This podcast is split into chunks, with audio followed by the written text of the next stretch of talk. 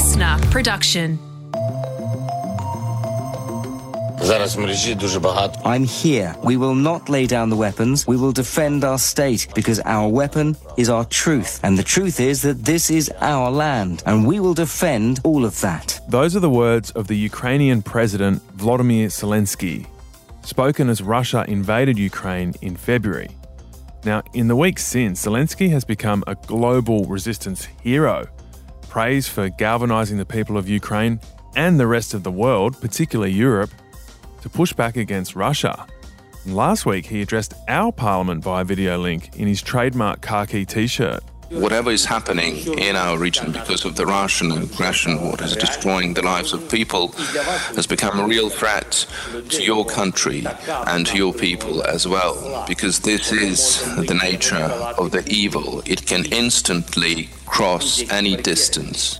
So, in response to that speech, our Prime Minister, Scott Morrison, called him a lion of democracy, called Putin a, war criminal, and then pledged $25 million of more support. So, that's the kind of reaction he gets whenever he speaks. In this episode, we're going to go into his backstory because his rise to global wartime leader has been very unconventional to say the least. Before getting into politics, he was a comedian and an actor, even played the Ukrainian president in a fictional TV show before going on to be elected as the actual president in 2019. So, how did this happen? I think it's an incredibly impressive performance that he has made during this wartime period that has shown that he is an incredibly effective wartime leader. That is our briefing today. First, here are the headlines. Katrina Blowers joins me. It is Monday, the 4th of April. Accusations of racism against the Prime Minister. Nine newspapers and the Saturday paper reported at the weekend that in 2007, Scott Morrison told the party they shouldn't pre select Michael Towke in the Sydney seat of Cook because he was Lebanese and rumoured to be a Muslim, which he's actually not, by the way. He's a Lebanese Christian. Yeah, so the seat of Cook takes in Cronulla, where the riots happened two years earlier. Now, Scott Morrison has come out and refuted these claims. It's very rare that I will even countenance a response to these things. But on this particular occasion, as others have continued to wish to report it, I could not reject this more fundamentally, more soundly. Morrison has even offered to sign a statutory declaration to add weight to his denial. All this comes just days after Senator Concetta Fierravanti Wells described Morrison as ruthless and a bully. Yeah, and she referenced the pre selection battles. Now, Michael Towke actually worked for her around the time of this pre selection battle in 2007. Now, here's what Labor are saying. This is Jim Chalmers. I don't think anybody believes the Prime Minister, frankly. Yeah, interesting this one, Katrina, whether it's just a controversy that lasts a few days or whether it Mm. runs deeper given what some of Scott Morrison's own colleagues have said about him. Yeah, but as they say, if you sling a heck of a lot of mud, some of it does stick. Yeah, but I also think that in an election campaign, which we could be about to be in, um, things move very quickly. Um, we'll discuss this in a sec, but if he calls an election, that will start to dominate headlines and some of this stuff might fall away. Yeah, so as we just mentioned, we are counting down till an election is called. The coalition's polling has improved. Yeah, the latest Newspoll conducted for the Australian newspaper shows Labor's primary vote falling three points to 38%, while the coalition has improved one point to 36%. So that's narrowed from a six point margin three weeks ago to a two point difference. Once those preferences are allocated, the two party preferred gap remains strongly in Labor's favour, though 54 to 46%, the gap tightening a point towards the coalition. Yeah, so a lot of the insiders from Canberra are saying the election will probably be called this week. They're saying Thursday, which means it will be a May 14 election. But of course, this is all up to the Prime Minister, so those pundits can say whatever they want, it'll be his decision. The interesting thing out of those polling figures of Labor losing three points is that that happened during budget week, which is not a good sign for Labor because the hmm. economy is always the number one electoral issue. And if the coalition have taken points from them, some of those points have gone to the other parties as well. But if Labor have done badly on that, then that's a key area that they need to do well on. Well, and Anthony Albanese and Jim Chalmers were in my neck of the woods in Brisbane yesterday, launching the uh, ALP campaign. And they said that Queensland is going to really decide this election. So they'll be spending a lot more time up in the Sunshine State. And Ukraine say they've regained control of the Kiev region with Russian troops retreating from around the capital. But as they survey the devastation, they say they're finding shocking evidence of war crimes. Without an exaggeration, by what we've seen in Bucha and vicinity, uh, we can conclude that Russia is uh, worse than ISIS the, in the scale and the ruthlessness of the crimes committed. That's Ukraine Foreign Minister Dmytro Kuleba. So, Ukrainian troops have found hundreds of bodies of civilians in a grave as they retook Bucha, which is on the outskirts of Kiev.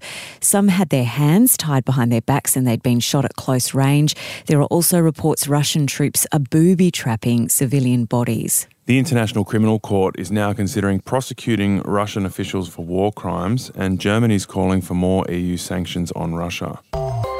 Six people have been killed in a mass shooting in the US city of Sacramento. Local police say they're searching for at least one suspect after a total of 16 people were shot in the city's nightclub district as bars and clubs were closing early on Sunday morning. Ten people have been treated for injuries on top of the six deaths we mentioned, and local police have tweeted investigators were aware of a social media video that showed an altercation taking place just prior to the shooting. Australia has won the Women's Cricket World Cup. So the Aussies had won just about everything, but not the 50 over World Cup. Yeah, then cut to New Zealand yesterday in Christchurch, and Alyssa Healy scored 170 off her own bat to lead Australia to a massive total of 356, and England could only get to 285. I think everyone's just worked really, really hard for this. It's been a, a long five year wait to come here and and try and win a, t- uh, win a title that people kept saying that we should have had. Um, so full credit to the girls. Yeah, go the girls. It's so good. And all these little girls and boys from, you know, Australia and, and around the world now are, are saying names like Alyssa Healy is becoming a household name. Yeah, and in case that name does sound a little familiar, yes, she is related to the famous wicketkeeper batsman Ian Healy. She is his niece. She's also married to Mitchell Starc. So does that make her cricket royalty? Well, I'd say the 170 that she hit yesterday makes her cricket royalty without those relationships, but they probably help. All right, Katrina, we'll catch you tomorrow. Jan Fran's about to join me as we take a deeper look at Vladimir Zelensky.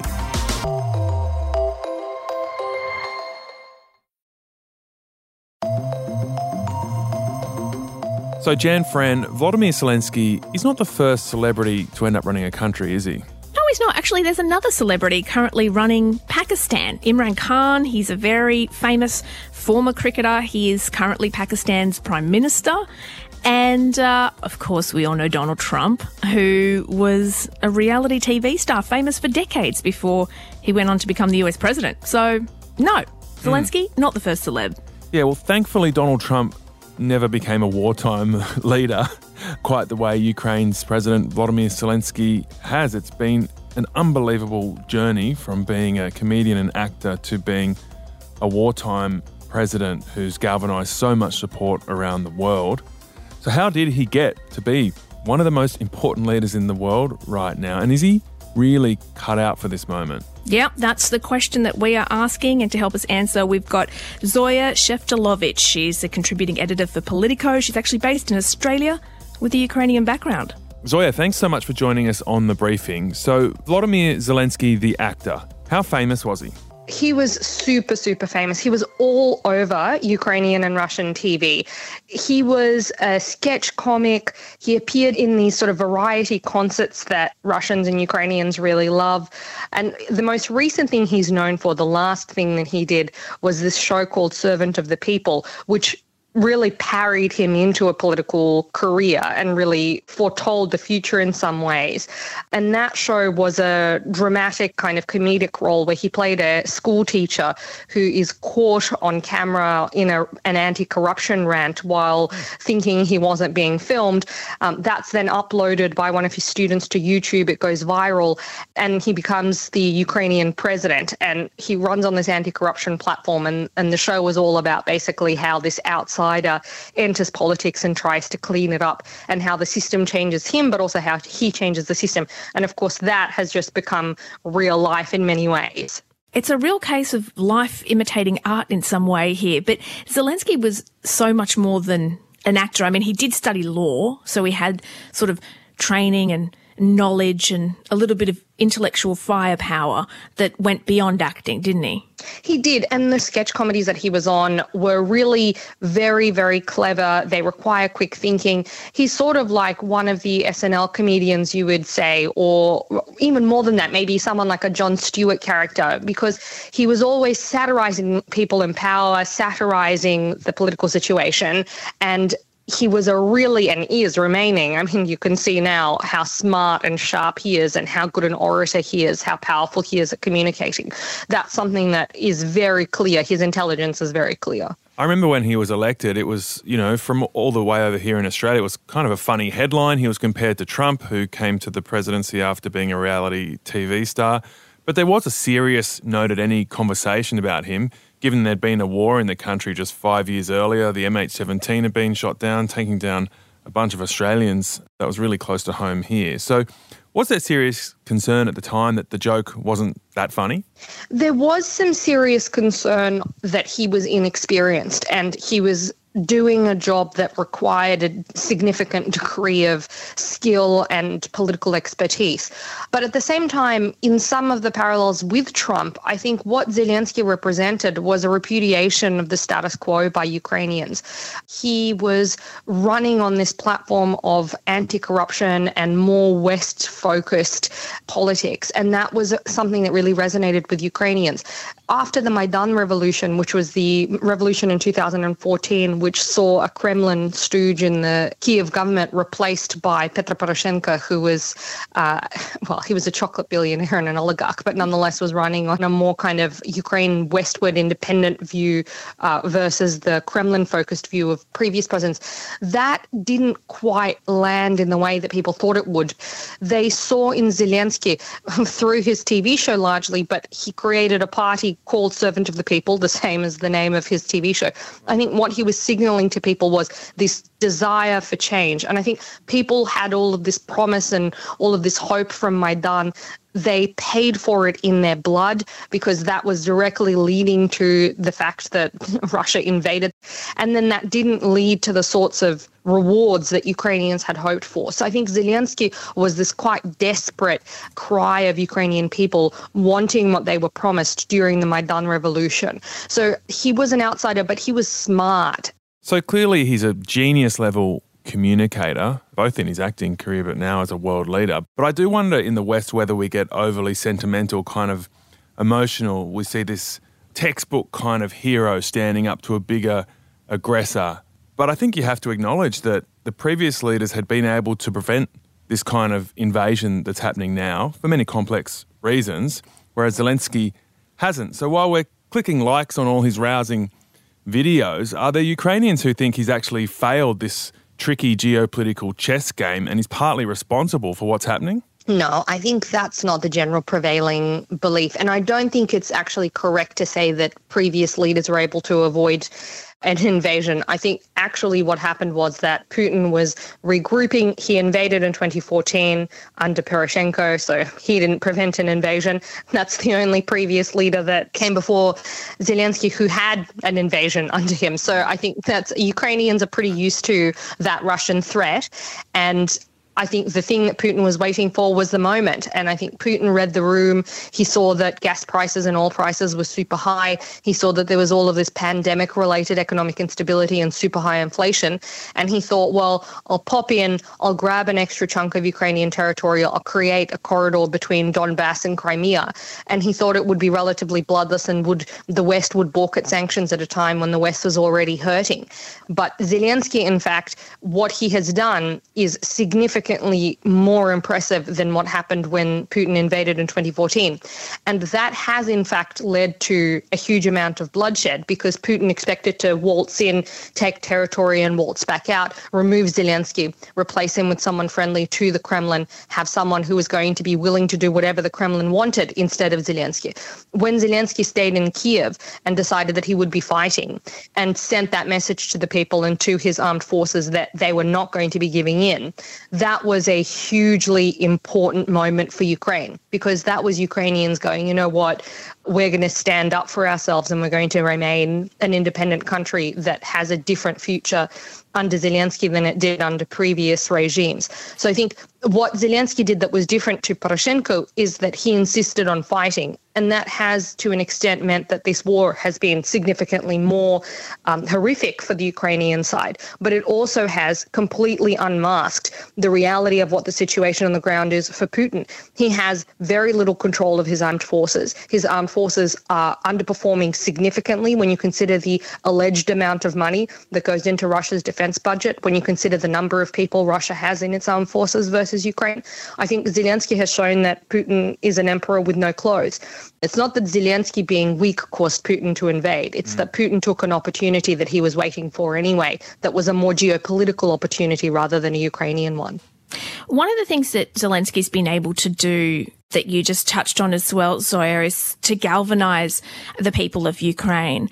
It reminds people sometimes of, you know, Winston Churchill sort of galvanizing the British to fight against the Nazis in World War II. He has a particular oration style where he can speak to people. Where do you think that comes from? Why is he so particularly effective at galvanizing not just Ukrainians, but the world in support of him? He spent his entire life preparing for this moment. He's been making speeches on TV. He's been doing a TV show in which he was doing just this. But I think actually a really key element is that what everyone is saying from within Kiev is that Zelensky lets his government and his cabinet ministers and his aides and his advisors do what they need to do.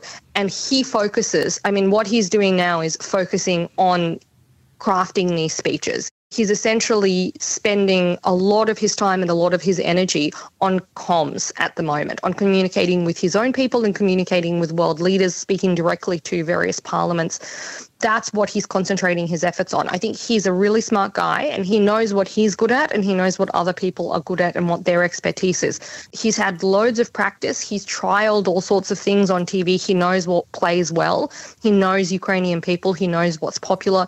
He's a really, really smart guy with loads of languages under his belt. So he's always got a theme, he's always got a message. He's not afraid to take countries on if he doesn't think they're doing enough. He was um, really hard when it came to Germany's position, which has really pushed Olaf Scholz, the Chancellor, to shift that position. So he's really, this is what he's good at. He knows this is what he's good at, and that's what he's focusing on. That's what he's spending his time on. So, Zoya, just to sum it all up, it does sound like you're quite impressed by Zelensky.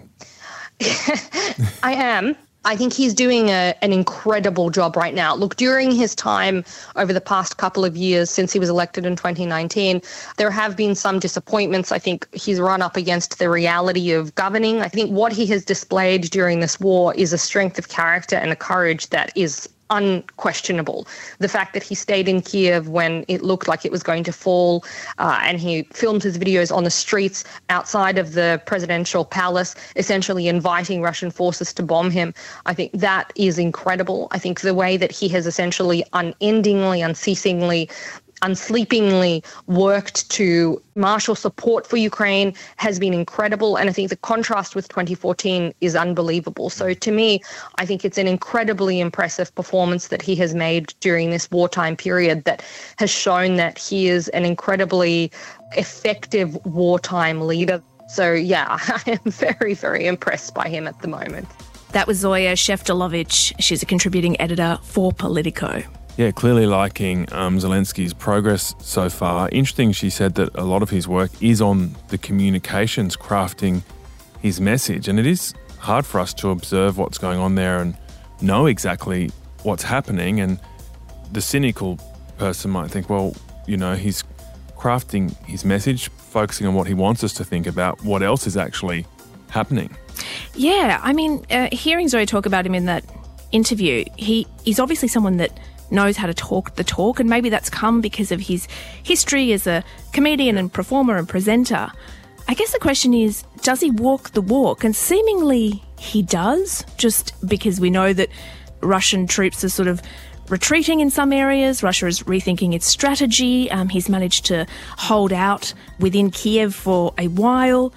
But we don't really know too much about the Ukrainian military offensive and the ins and outs of it. And I guess that does go to your question of, okay, there's some things that you're telling us. What do we not know? Mm. I would always just be aware, be wary rather, of anyone in power that speaks really well. Anyone who's a great I know that sounds yeah. like a little bit of a weird thing to say. Yeah, but, but in you- the same way that you can galvanize people, you can also divide them. Yeah, you've got to ask those questions because his sales ability also combines with our inherent bias to see Russia as the villain. And so that could potentially lead us to not scrutinize what Zelensky's saying hard enough. So, yeah, you got to keep asking questions even when someone just seems absolutely incredible. Tomorrow on the briefing, the world of high rollers in our casinos and why the head of Star Entertainment had to resign last week.